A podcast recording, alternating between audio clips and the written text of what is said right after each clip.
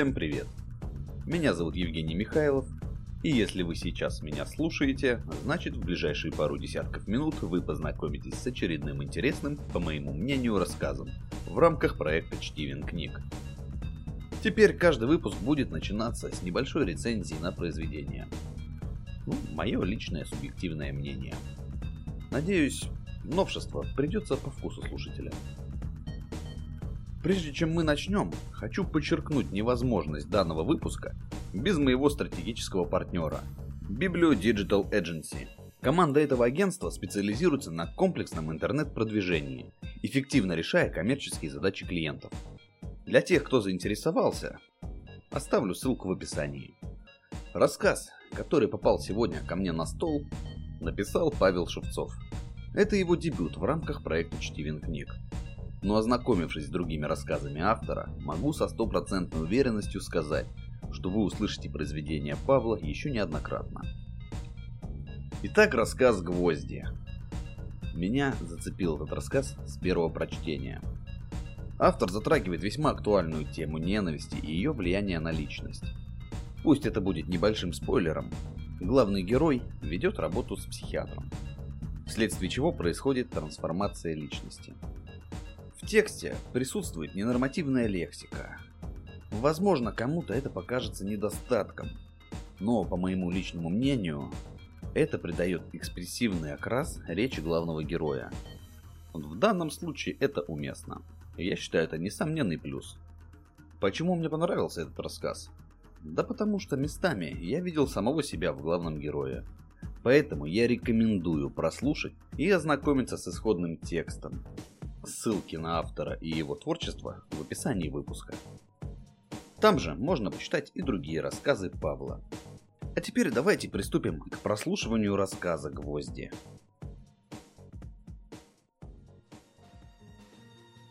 Павел Шевцов. «Гвозди». Меня всегда бесило пасмурное утро. Особенно такое, как сегодня, когда мутное небо прижимает город к земле, а паршивое настроение смешано с воздухом. Хочется застрелиться, честное слово. А ведь это новый день, ему радоваться положено. Да пошло оно. В этом мире слишком много вещей, которые я ненавижу. И это, по словам моей бывшей, убило наши отношения и все еще продолжает отравлять мне жизнь. Но я же не виноват, что мир такой неправильный и кривой. Не я наполнил его идиотами и тупыми страданиями на ровном месте. Сука, как же бесит, когда все пытаются внушить, что это сломан я, а не все остальное. У всех свой взгляд на то, как мне нужно себя вести. Каждый таксист разбирается в жизни лучше всех. Бесит. Похоже, только я один понимаю, что здесь происходит на самом деле. Правда, психотерапевт, назначенный мне судом, так не считает. Хотя мне на него наплевать. Что может знать этот молодой щегол в своем сером пиджачке с постоянно закатанными рукавами? Выпускник херов. Пожил бы он с моей бывшей, тогда посмотрел бы я на него. Бесит, что приходится посещать его 2 раза в неделю и выполнять всякие дурацкие задания. Но если выбирать между тюрьмой и этим дурачком, то уж лучше он. Я знал, на что иду, когда отмазывал себя от уголовки. Ведь все знают, что творится за решеткой. Как спалось, Дмитрий? Глядя на его фальшивую улыбку, я первым делом представляю, как выбиваю его ровные зубы. Сегодня он выглядит довольнее обычного. С чего бы? Паршиво, ответил я и упал в кресло, раскидывая ноги пошире. Барабаня пятками о ковролин, я сверлил доктора взглядом. «Вы сделали список?» – спросил он. Как же тошнит от этой притворной доброжелательности. Интересно, если бы ему не платили за эти беседы, стал бы он так улыбаться? Вряд ли. Это все, что нужно знать о психотерапевтах. «Сделал», – ответил я, сунул руку в карман и достал сложенный вдвое листок. 25 пунктов. Я ненавижу списки, но это дался легко. Прекрасно. Он принял листок, радуясь ему как желанному подарку. А гвозди? Из другого кармана я достал пакет строительных гвоздей. И в комнате сразу запахло машинным маслом. Вот. Пакету с гвоздями он обрадовался еще больше. Чудик. «Скажите, док, зачем это?» «Я приготовил сегодня кое-что особенное», — загадочно улыбнулся тот. «Ненавижу секреты», — сказал я. «Это даже есть в списке». «Не переживайте. Я просто хочу сделать вам сюрприз». «Их тоже ненавижу», — соврал я. Мне, по большому счету, было плевать на сюрпризы, но хотелось побесить доктора. «Тогда поторопимся». Он встал, улыбаясь еще шире и добродушнее. «Сегодня нам предстоит прогулка». «И куда же?» «К вратам новой жизни, мой дорогой друг. К вратам новой жизни». «Черта с два мы, друзья», — подумал я, но тоже встал. «Лучше так, чем тюрьма». Я свернул с трассы на съезд и вывел машину на лесную ухабистую дорогу. Трясясь на ямах и кочках, мы медленно катились вглубь чаще. Доктор задумчиво разглядывал проплывающий за окнами сосновый лес и за всю дорогу не проронил ни слова. «В такой жопе я еще не бывал, док», — сказал я. «Если мы на пикник, то день для этого паршивый». Он повернулся ко мне и ухмыльнулся. «Это не пикник. Скоро увидите». Дружеский тон злил меня все больше. Мы не друзья. Неужели их вообще ничему не учат в богатеньких университетах? Не нужно быть магистром психологии, чтобы освоить эту простую истину. Лицемеров никто не любит. Через несколько минут он попросил остановиться. «Но здесь ничего нет. Мы на дороге посреди леса. Вам что, приспичило отлить?» «Нет, Дмитрий. Мы уже на месте». Я понятия не имел, зачем нужно тащить меня в такую глушь.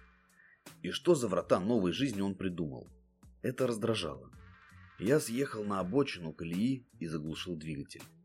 Мы вышли из машины, и док жестом показал следовать за ним. Пока мы шли по ковру из сосновых иголок, я слышал только скрип стволов и сухой шелест в ветвях над головой. Тяжелое небо, затянутое облаками, скрадывало цвета, превращая лес в выцветшее фото на почтовой открытке. «Пришли». Доктор остановился и обернулся. Я подошел и из-за его плеча увидел стоящий под стволом деревянный гроб, сколоченный из досок. «Что это за херня?» «Очень мощная психологическая практика», — сказал доктор уже без намека на улыбку. «Если вы думаете, что я туда залезу, то обломитесь, док. Хрена лысого!» Щегол посмотрел на меня очень серьезно, и впервые за все время в его взгляде промелькнула искра мужественности. «Это метафора. Способ справиться с вашей злобой». «Хрен. Я в гроб не полезу». «Я предвидел это», — сказал он спокойно.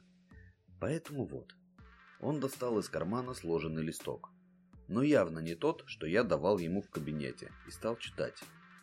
«После всестороннего анализа тестов, а также принимая во внимание исполнительность во время сеансов и готовность к сотрудничеству, считаю, что Бесов Дмитрий Валентинович в полной мере способен контролировать свои эмоциональные порывы и не нуждается в дальнейших посещениях». Доктор посмотрел на меня и лукаво улыбнулся. «Я хочу помочь. Это ваше последнее задание. Независимо от результата, мы с вами больше не увидимся.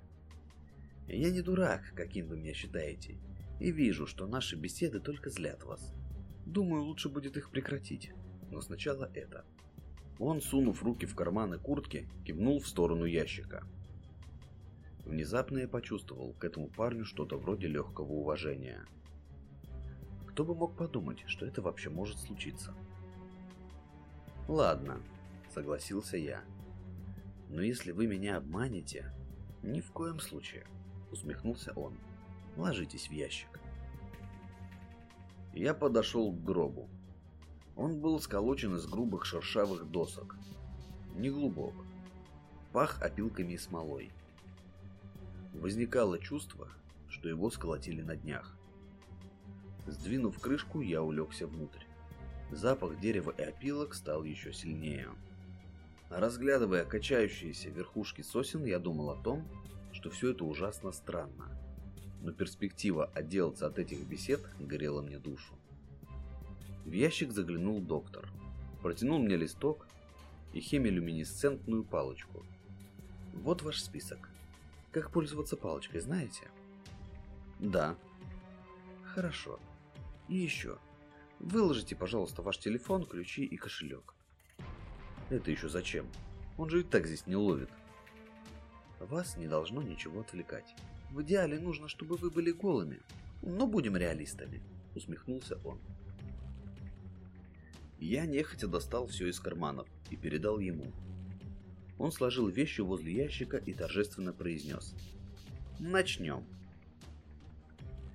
Быстрым движением доктор надвинул крышку гроба, и стало очень темно. С виду ящик казался сделанным абы как, но на деле оказалось, что доски подогнаны очень плотно. Я оказался погружен во тьму. «И что мне делать?» — крикнул я. Голос звучал хоть и громко, но глухо, словно под одеялом. «Разломите палочку и прочтите первый пункт списка», — как через вату донесся снаружи голос доктора. И я с хрустом размял стержень, по которому тут же разлился свет.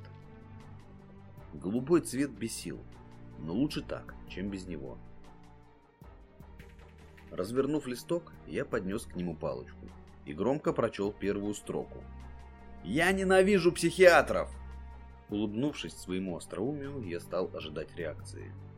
Но вместо нее внезапно раздались короткие и громкие удары молотка по гвоздю. «Эй! Что вы делаете?» — крикнул я, пытаясь поднять крышку, но, судя по всему, доктор сидел на ней. «Это символ, Дмитрий. Не случайно у нас по одному гвоздю на каждый пункт. Читайте дальше и не беспокойтесь. Вы должны прочувствовать момент». «Больной дебил», — констатировал я, но продолжил. «Я ненавижу свою бывшую!» Док вбил еще один гвоздь в крышку, и мне стало не по себе. «Дальше!» — строго скомандовал он. «Я ненавижу геев, цыган, хачей и всех черномазых!» Прочел я уже не так уверенно, словно уже сам не знал, так ли силен мой гнев. Отгремели очередные 4 удара. «Ненавижу алкоголиков и наркоманов!» Снова глухие удары по крышке. И я прочел следующий, а затем следующий, перечисляя секреты, плохую погоду, соседей и их собак с детьми, фанатиков, феминисток. Я после каждого пункта с содроганием считал удары молотка. Наконец я прочитал 25-й пункт. Нужно отдать доктору должное. Слушая, как он загоняет последний гвоздь в крышку гроба, я проникся моментом. Настала тишина, и в зловещем голубом свете я принялся разглядывать крышку гроба. Мне больше не хотелось говорить или отпускать едкие комментарии. Стараясь не думать о том, что меня заколотили в тесном ящике, я стал ждать. Но ничего не происходило. Кроме моего дыхания больше звуков не было. «Эй, док!» — негромко позвал я, но никто не ответил. Стены начали слегка давить. «Доктор Орлов!» — повторил я. Сердце стало биться чаще и сильнее, а воздух почему-то казаться гуще. «Знаете...» — голос доктора звучал так тихо и глухо, что из-за собственной одышки я его еле слышал. «Наверное, вам будет интересно узнать, что я гей». Повисло напряженное молчание. Я мысленно выругался. «А еще так совпало, — продолжал он, — что у меня есть собака. Но главное не это. Дело в том, что меня тоже кое-что бесит. Знаете что?» Он замолчал, и я понял, что это не риторический вопрос. «Что?» Я уже был готов его самого заколотить в этом ящике и оставить в лесу. «Ты, Дмитрий. 3 месяца мы работали с тобой, и относился к тебе по-человечески. Но ты упорно продолжал отравлять все вокруг, как бочка с токсичными отходами, для которой просто не нашлось места в могильнике. Я решил это исправить. Мир будет лучше, если в нем станет меньше таких людей. Я накалялся от каждого слова. Этот сраный педераст закрыл меня в ящике. Обманул. Затащил сюда. «Ах ты, сука!» — заорал я, оглушая сам себя. «Я тебя убью, слышишь, тварь!» Я стал бить крышку, но она оказалась намертво приколочена. Еще бы. 2 дюжины гвоздей. И, скорее всего, вбитых под углом. Жесткое дерево не проседало ни на четверть дюйма, но я продолжал колотить. Ярость переполняла меня. Несколько занос больно впились в ладони. «Открой, блядь, ящик, тварь!» — крикнул я, выбиваясь из сил. Одышка сдавила мне горло, а воздух стал совсем густым и горячим. «Тебя держит только твой гнев», — хохотнул доктор. «Удачи и прощай. Как видишь, я не соврал, когда обещал оставить тебя в покое». «Открой! Быстро открой, сучара!» Я напрягал охрипшее горло снова и снова, но все было впустую. Мне уже никто не отвечал. Я лежал в одиночестве и плакал. Слезы всегда бесили меня, но больше ничего не оставалось. Прижавшись носом к небольшому зазору возле головы, через который поступало немного свежего воздуха, я думал о том, как же нелепо умереть вот так. Перед глазами сквозь сумрак почти угасшей палочки то и дело вспыхивали и гасли картины из прошлого. Мои ошибки. Вот моя нарядная жена встречает меня с порога. Вокруг идеальный порядок, а я просто кидаю вещи, не глядя. Как сейчас вижу, за ее спиной на кухне меня уже ждет ужин при свечах. Годовщина, про которую я, конечно же, забыл. «Ты без цветов?» — спросила она меня тогда. И что я ответил? Кажется, что-то вроде «не начинай, я жрать хочу». «Иди ешь», — ответила она, кинулась на кухню и стала накладывать мне еду. Помню ее лицо и гнев, едва сдерживающий слезы. «Успокойся, истеричка», — сказал я. Она швырнула в меня ложку, а я ударил ее. Новая волна слез поднялась во мне и вырвалась наружу с тихим скулением. Теперь избитый мною до полусмерти любовник бывший, из-за которого суд и приговорил меня к этому лечению, не казался мне таким уж уродом. Сожаление давило на меня из темноты ящика, и я осознал, что все же бешу других не меньше, чем они меня. Бывшая была права, это не мир так плох, а просто я душный мудак, который видит во всем только плохое. И поэтому теперь я здесь, и умру вот так. От жалости к себе я не мог перестать плакать. Я нащупал в тусклом свете свой список и еще раз взглянул на него. Слова расплывались сквозь слезы, но я знал их наизусть. Теперь он казался глупой детской выходкой, каракулями слабого человека, который плюется в свое отражение. Кто бы мог подумать, что из гроба мир видится в гораздо лучшем свете. Скомкав листок, я отбросил его в сторону. Свет тускнел, а руки соднило. Я поднес к ладони палочку и увидел, как в царапинах краснели набухшие занозы. И вдруг я захотел попросить у всех прощения. Жаль только, что из ящика меня никто не услышит. Даже у висельников было право на последнее слово. А у меня не было даже этого. Никто не должен так умирать.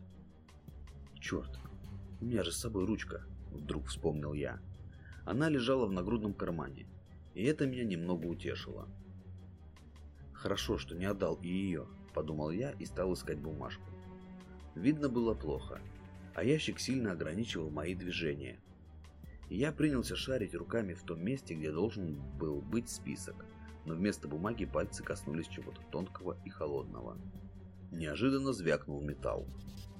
Волна удивления захлестнула меня, и я попытался дотянуться до предмета. Он лежал ближе к ногам и, касаясь кончиков пальцев, никак не желал поддаваться. Наконец мне удалось подцепить нечто похожее на стержень.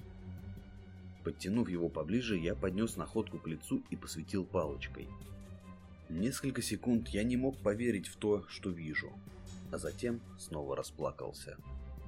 В руках я держал небольшую монтировку, на которой белой краской было написано «Великодушие». С тех пор прошло уже несколько лет. Но я до конца своих дней буду помнить, как, сломав крышку гроба, вдыхал свежий воздух и радовался пасмурному небу, которое еще так недавно ненавидел. Психиатр сидел под деревом в нескольких метрах от гроба и серьезно смотрел на меня. Когда я увидел его, то ощутил, как в душе вновь начала разгораться ярость. «Ну как вам?» – спросил доктор тихо. Теперь я видел перед собой не того холеного щегла, а взрослого мужчину со взглядом старика. Мне хотелось разбить голову этого урода. Я посмотрел на монтировку в руке, но снова, увидев надпись, растерялся. Великодушие. Прежде чем вы что-то скажете, я хочу признаться. Доктор говорил спокойно и буднично, словно был на пикнике. Это нелегальный метод, и если об этом узнают, то тут же меня уволят. Но я искренне верю в его эффективность. Своей злобой и нетерпимостью вы так отравляли себе жизнь, что в итоге чуть не попали в тюрьму. Геи и кавказцы ведь ни при чем. Они такие же люди, как и все. Дело ведь не только в том, что вас бесит все это. Это следствие. Корень проблемы гораздо глубже. Это ненависть к себе. Обычные курсы управления гневом похожи на то, чем мы занимались предыдущие 3 месяца. И мне не кажется, что они вам помогли. Я перевел взгляд на доктора, все еще не понимая, что чувствую. Гнев, радость, смятение. Этот адский коктейль закружил меня, полностью лишая опоры. Это была последняя попытка. Как я и обещал, теперь вы свободны от наших занятий. Если уж страх смерти вас не исправит, то любые другие методы и подавно. Судя по взгляду, вы поняли суть произошедшего. Если же я не прав, просто расскажите о том, что произошло сегодня. И меня мигом уволят. С позором. Вряд ли после этого меня возьмут куда-то еще. Но это справедливо, не находите? Если я не могу делать свою работу, на кой черт тогда занимать чье-то место? Он был прав. Я поднял голову и посмотрел на качающиеся под серым небом ветви. Впервые в жизни я чувствовал себя по-настоящему живым. Если бы еще оставались слезы, то уверен, я бы снова расплакался. Я отбросил монтировку на землю, и доктор помог мне выбраться из ящика. Все тело дрожало, ноги были словно ватными, а руки стали надувными. Доктор собрал мои вещи, помог разложить по карманам. «И еще кое-что», — улыбнулся он. Я вопросительно посмотрел на него, не в силах говорить. «Секунду». Он достал гвоздодер и буквально за несколько минут достал из крышки все 25 гвоздей. Видимо, много тренировался раньше. Каждый он небрежно сбрасывал внутрь ящика, к давно погасшей палочке и скомканному списку. Затем надвинул крышку и, подойдя ко мне, вручил небольшой сложенный список. «Это новый список. Читайте вслух». Он дружески хлопнул меня по плечу и вернулся к ящику, достав из кармана пакет новых гвоздей. Он выжидающе взглянул на меня.